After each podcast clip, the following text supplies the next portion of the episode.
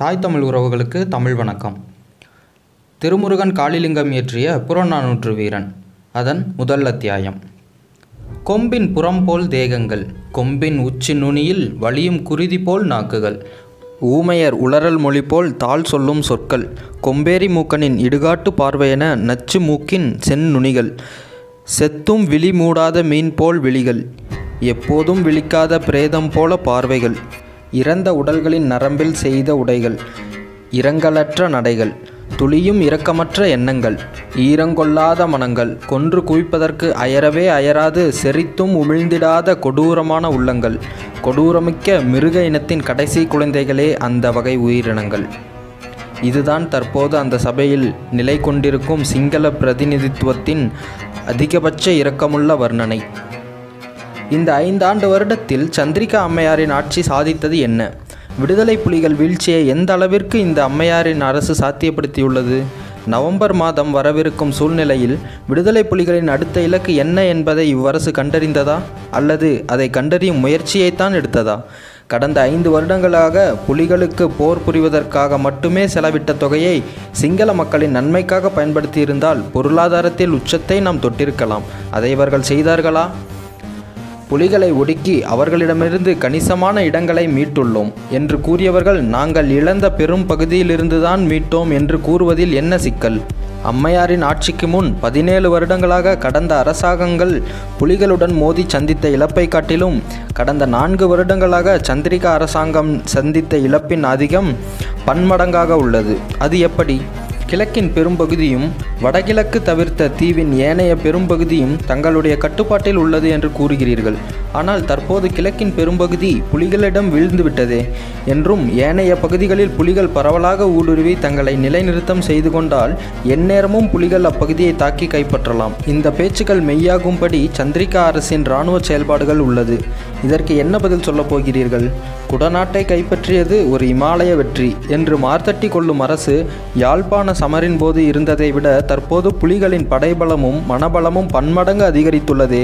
ஓயாத அலைகள் ஒன்று ஓயாத அலைகள் ரெண்டு என பெயரிடப்பட்டு புலிகள் தொடுத்த தாக்குதல் அலையில் சிங்கள இராணுவம் மூழ்கி சிதைந்தடைந்தது நினைவில்லையோ? அல்லது வெற்றியுறுதி சமரில் சந்தித்த பெரும் அவமானம் ஞாபகமில்லையா? சிங்கள இராணுவம் தேக்கி வைத்திருந்த ஆயுத கிடங்குகள் அநேகம் புலிகளால் அடிக்கப்பட்டுவிட்டது என்ற செய்தியை அம்மையார் ஏற்காவிட்டாலும் மேற்கூறிய அனைத்தும் உண்மையானவை என்று வரலாற்று ஆய்வாளர்கள் புள்ளி விவரங்களுடன் கூறுகிறார்களே. அது பொய்யா?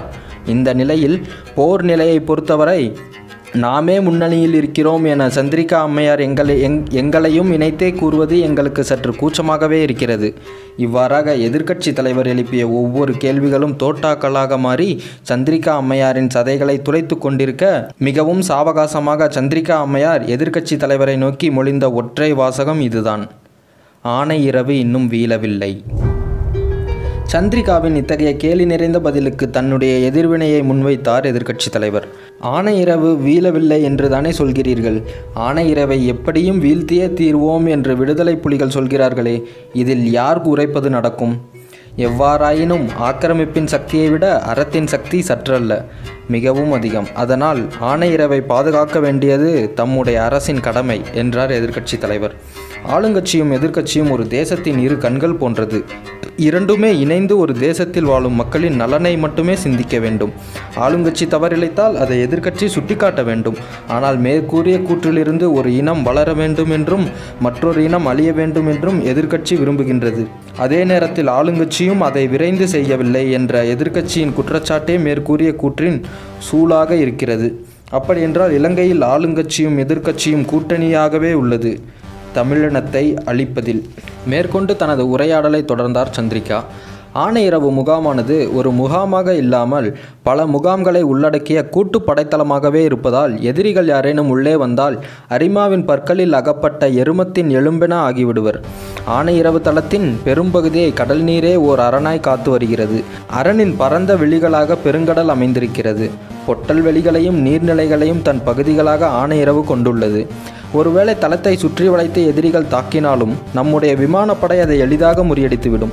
அவசர நிலை ஏற்பட்டால் கடலுடன் உறவு கொண்டுள்ள பரந்த நிலப்பரப்பில் எங்கோ ஒரு மூலையில் நம் பெரும் படைகளை தரையிறக்கம் செய்து எதிரிகளை சுழியமாக்கிவிடலாம். அமெரிக்காவினால் சிறப்பு பயிற்சி பெற்ற நாற்பதாயிரம் படை வீரர்கள் ஏராளமான இயந்திர துப்பாக்கிகள் நீண்ட தூரம் பாயும் ஆட்லரிகள் நவீன எரிகணை செலுத்திகள் பலம்மிக்க பீரங்கிகள் ஆர்சிஎஸ் என பெயரிடப்பட்ட பீரங்கிகள் கவச வாகனங்கள் ஒத்த தளவாடங்கள் பல எண்ணிக்கையிலான விமானங்கள் மற்றும் உலங்கு வானூர்திகள் ஆனையிரவின் வசம். மூன்றடி தோண்டினால் நீர் சுரந்துவிடும் அளவிற்கு ஆனையிரவு பகுதி முழுவதும் கடல் மட்டத்திலிருந்து மூன்று மீட்டர் உயரத்தில் அமர்ந்திருக்கிறது.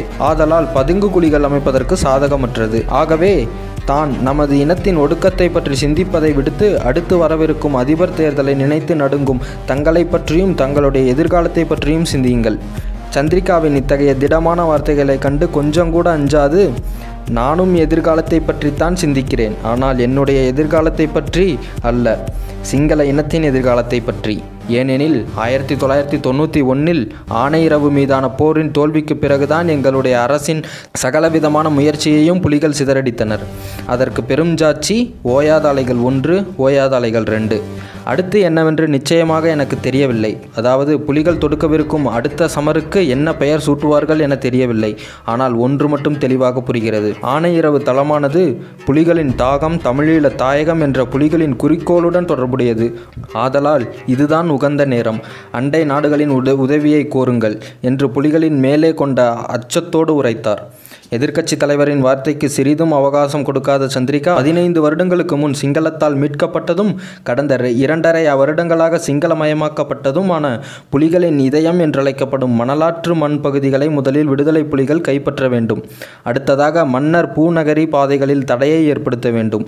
அதுவும் வெற்றியடையும் பட்சத்தில் ஆணையரவிற்கு நெடுங்கால்கள் போல் தோற்றமளிப்பது ஆணையரவிற்கான நேரடி விநியோக பாதையான பரந்தன் உமையால்புரம் பாதை நிலைகுலைய வேண்டும். இதெல்லாம் நிறைவேறும் பட்சத்தில் ஆணையிரவை புலிகள் நெருங்கலாம்.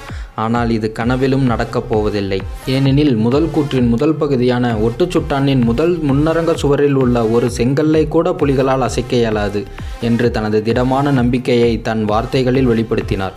அவை முழுவதும் சிரிப்பலைகள் பரவியது. ஆனால் அந்த சிரிப்பு மனித இனத்திற்கு விரோதமாக இருந்தது. மக்கள் தொகை அடிப்படையில் நாடுகளின் பட்டியலை நோக்குவோம். இரநூத்தி இருபத்தி மூணு நாடுகள் பட்டியல் கொடுக்கப்பட்டிருந்தது. இரநூத்தி இருபத்தி மூணாவது நாடாக பிர்கேன் தீவுகள் என பதிவிட்டிருந்தார்கள். மக்கள் எண்ணிக்கை வெறும் ஐம்பது பேர் தான் முதலாவது இடத்தில் சீனா இருந்தது நூற்றி முப்பத்தி ஒம்பது கோடி பேர். இரண்டாவது இடத்தில் இந்தியா நூற்றி முப்பத்தி ஐந்து கோடி பேர். அடுத்து சண்டியர் அமெரிக்கா முப்பத்தி மூணு கோடி பேர் தான் பத்தாவது இடத்தில் ஜப்பான் பன்னெண்டு புள்ளி ஏழு கோடி. அடுத்து மெக்சிகோ பன்னெண்டு புள்ளி ஆறு கோடி. நெஞ்சம் கனத்தது தமிழர்கள் உலகில் பன்னெண்டு கோடி பேர். நமக்கு நாடென்று ஒன்று இருந்திருந்தால் பன்னெண்டாவது இடத்தில் நாம் இருந்திருப்போம்.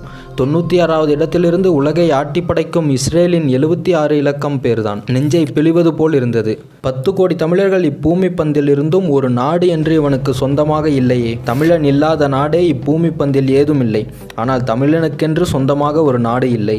ஐம்பது பேர் கொண்ட பிரிக்கேன் தீவுகள் நாடு என்று போற்றிக் கொண்டிருக்கிறார்கள். என்ன பிழை செய்தோம் நாம்? எம்மில் என்ன குறை உள்ளது? இன்றைக்கும் நாடுகள் உருவாகி கொண்டுதானே இருக்கின்றன. சுற்றிச் சூழ்ந்த எதிரிகள் நெருப்பை கொட்டி கொண்டிருக்கையில் இஸ்ரேல் தனக்கென்று ஒரு நாட்டை எப்படி அமைத்து கொண்டது? எகிப்து உள்ளிட்ட பத்துக்கும் மேற்பட்ட நாடுகள் சுற்றி நின்று கொண்டு எப்போதடா சுட்டு பொசுக்கலாம் என்று பார்த்து கொண்டிருக்கின்றன. இருப்பினும் இஸ்ரேல் விஞ்சி நிற்பதற்கு காரணம் யூதர்களின் இனப்பற்று. தமிழர்களிடம் ஒன்றல்ல பல நாடுகள் இருந்தன.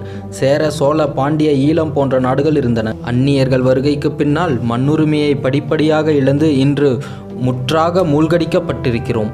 இலங்கையே தமிழர்களுக்கு உரித்தாய் இருந்தும் எப்பகுதியிலும் தமிழர்களுக்கு உரிமை இல்லை. தமிழர்கள் வாழும் பகுதியாக இருந்தும் சிங்களர்கள் ஆளும் பகுதியாக இருப்பதால் தொடரும் துயரத்திற்கு எல்லையே இல்லை. அதில் உச்சமாக ஒரு பகுதிதான் ஆனையிரவு. வங்கக்கடலின் இதயமாக துடித்து கொண்டிருக்கும் இலங்கையில் யாழ் குடநாட்டையும் வடக்கு மாநிலத்தில் பிற பகுதிகளையும் இணைக்கும் பாதையில் அமைந்திருக்கும் ஓர் ஒடுங்கிச் சுருங்கி கழுத்து போல் இருக்கும் சிறிய பகுதிதான் யானை இரவுத்துறை என்னும் ஆனையிரவு. சிறிய பகுதியாயினும் அகப்பட்ட மீன் போல நானூறு ஆண்டுகளுக்கும் மேலாக சிங்களவர்களின் கட்டுப்பாட்டில் இருக்கும் பகுதி இது. புவியியல் ரீதியாக முக்கியத்துவம் பெற்ற பகுதி என்பதால் தமிழர்கள் வாழ்வோடும் வளமோடும் பின்னி பிணைந்த பகுதி இது. அப்படிப்பட்ட இடம் இன்று தமிழர்கள் சிங்களர்கள் இனப்பிரச்சனையின் தூண்டுகோலாகவும் அதை சூழருக்கும் கூர்வேலாகவும் மாறியிருக்கிறது. யாழ்ப்பாணத்திலிருந்து தென் தமிழகத்திற்கு செல்லும் மக்களின் பயணப் பாதையை அடைத்து தமிழர்கள் வாழ்வினை விழுங்கும் மயான தடமாக ஆணையிரவு காட்சியளிக்கிறது. அதையும் மீறி சென்றவர்கள் காயப்படுவார்கள் அல்லது காணாமல் போவார்கள். தமிழீழத்தின் பிற பகுதிகளுக்கும் யாழ் குடநாட்டிற்கும் இடையே தங்கு தடையின்றி போக்குவரத்து நடைபெற ஆணையரவு பகுதி தமிழரின் கையில் விழுவதென்பது அத்தியாவசியமான ஒன்று. இராணுவ அடிப்படையிலும் பொருளாதார அடிப்படையிலும் தமிழர்களின் தாகம் தமிழீழ தாயகம் என்ற வாசகம் வெற்றியடைவதிலும் ஆணையரவு தளத்தை தமிழர்கள் கைப்பற்றுவது பிரதானமானது. தமிழரின் கையில் ஆணையரவு விழுந்துவிட்டால் இனப்பிரச்சனை இருக்காது. துன்பங்களும் அடிமை என்ற பெயர் முதுகில் சுமக்கும் நிலையும் இருக்காது. இத்தகு காரணத்தினால்தான் தன் பாதுகாப்பை ஆணையரவு படைத்தளத்தில் ஒழித்து வைத்திருந்த சிங்கள இராணுவம் தமிழர்களிடம் ஆணையரவு விழு விழக்கூடாது என்பதில் மிக உறுதியாக இருந்தது.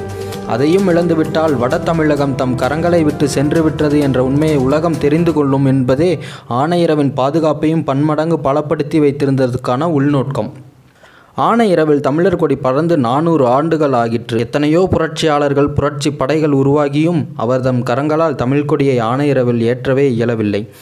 ஆனால் அசாதாரணமான சூழ்நிலைகள் உலாவும் தேசத்தில் ஒரு புரட்சியாளனை அக்காலமானது தக்கதொரு சமயத்தில் அத்தேசத்து மக்களுக்கு உறுதியாக வழங்கும். நவீன துப்பாக்கிகளின் பெருஞ்சத்தங்கள் ஒலிக்கின்ற வீதிகளில் அதை ஒலிக்கும் திறனுடைய வீரனை அக்காலமது தக்கதொரு சமயத்தில் அந்நாட்டிற்கு வழங்கும். பதுங்கு குழிகளில் பதுக்கியபடி படிக்கும் மாணவர்கள் உள்ள தேசத்தில் அப்பதுங்கு குழிகளை சமப்படுத்துவதற்கு அக்காலமானது ஒரு ஆசானை தக்கதொரு சமயத்தில் அத்தேசத்திற்கு வழங்கும். களைகள் முளைத்த பசுந்தோல் போர்த்தப்பட்ட தேசத்தில் களையெடுக்கும் ஒரு விவசாயியை அக்காலமது தக்கதொரு சமயத்தில் அந்நிலத்தில் வழங்கும். நாளைய தலைமுறைகள் நிம்மதியோடும் ஆயுதமற்ற கரங்களோடும் தலைமுறை தலைமுறையாக பெருவாழ்வு வாழ்வதற்கு ஈழத்தின் காலமது ஒரு இனத்தலைவனை தக்கதொரு சமயத்தில் ஈழத்திற்கு வழங்கும் என்பதை ஒத்து ஒரு மாவீரன் வழங்கவும் செய்தது. தலைவர் பிரபாகரன் தலைமையிலான விடுதலை புலிகள் என்ற தமிழீழ விடுதலை இயக்கத்தின் மாபெரும் எழுச்சிக்கு பின்னரே சிங்களவர்களுக்கு அரணாக இருந்த ஆணையிரவு தளம் ஓர் காலனாக மாறியது. சீரும் அரவத்திடம் பத்து அடி தள்ளினில் மதமுற்ற யானையிடம் நூறு அடி தள்ளினில் அருங்கோலையிடம் ஆயிரம் அடி தள்ளினில். ஆனால் துளியும் அறமற்ற சிங்களத்திடம் எத்தனை அடிகள் பின்னால் சென்றாலும் பயனில்லை. ஆண்டாண்டு காலங்களாக அவர்கள் ஆடுகளாக நம்மை நினைக்கையில் நம்மை வெட்ட துடிப்பவனிடமே உரிமைகளை கோருவதில் துளியும் பயனில்லை. அவர்கள் எக்காலத்திலும் நமக்கான உரிமைகளை தரப்போவதும் இல்லை. இனியும் அமைதி வழியில் கேட்டு பெறப்போவதும் இல்லை. அவர்களின் முன்னால் ஒரு அடியேனும் அவர்களை எதிர்த்து நிற்பதே இந்த பிரச்சனைகளுக்கு தீர்வு. என்ற தத்துவத்தில் வளர்த்தெழுந்த தலைவர் பிரபாகரன் தலைமையிலான தமிழர் சேனை அங்கே தயாராகி கொண்டிருந்தது. ஆணையரவின் மீதான அடிமைச் சங்கிலியை உடைத்தெறிய. நன்றி. அடுத்த அத்தியாயத்தில் சந்திப்போம்.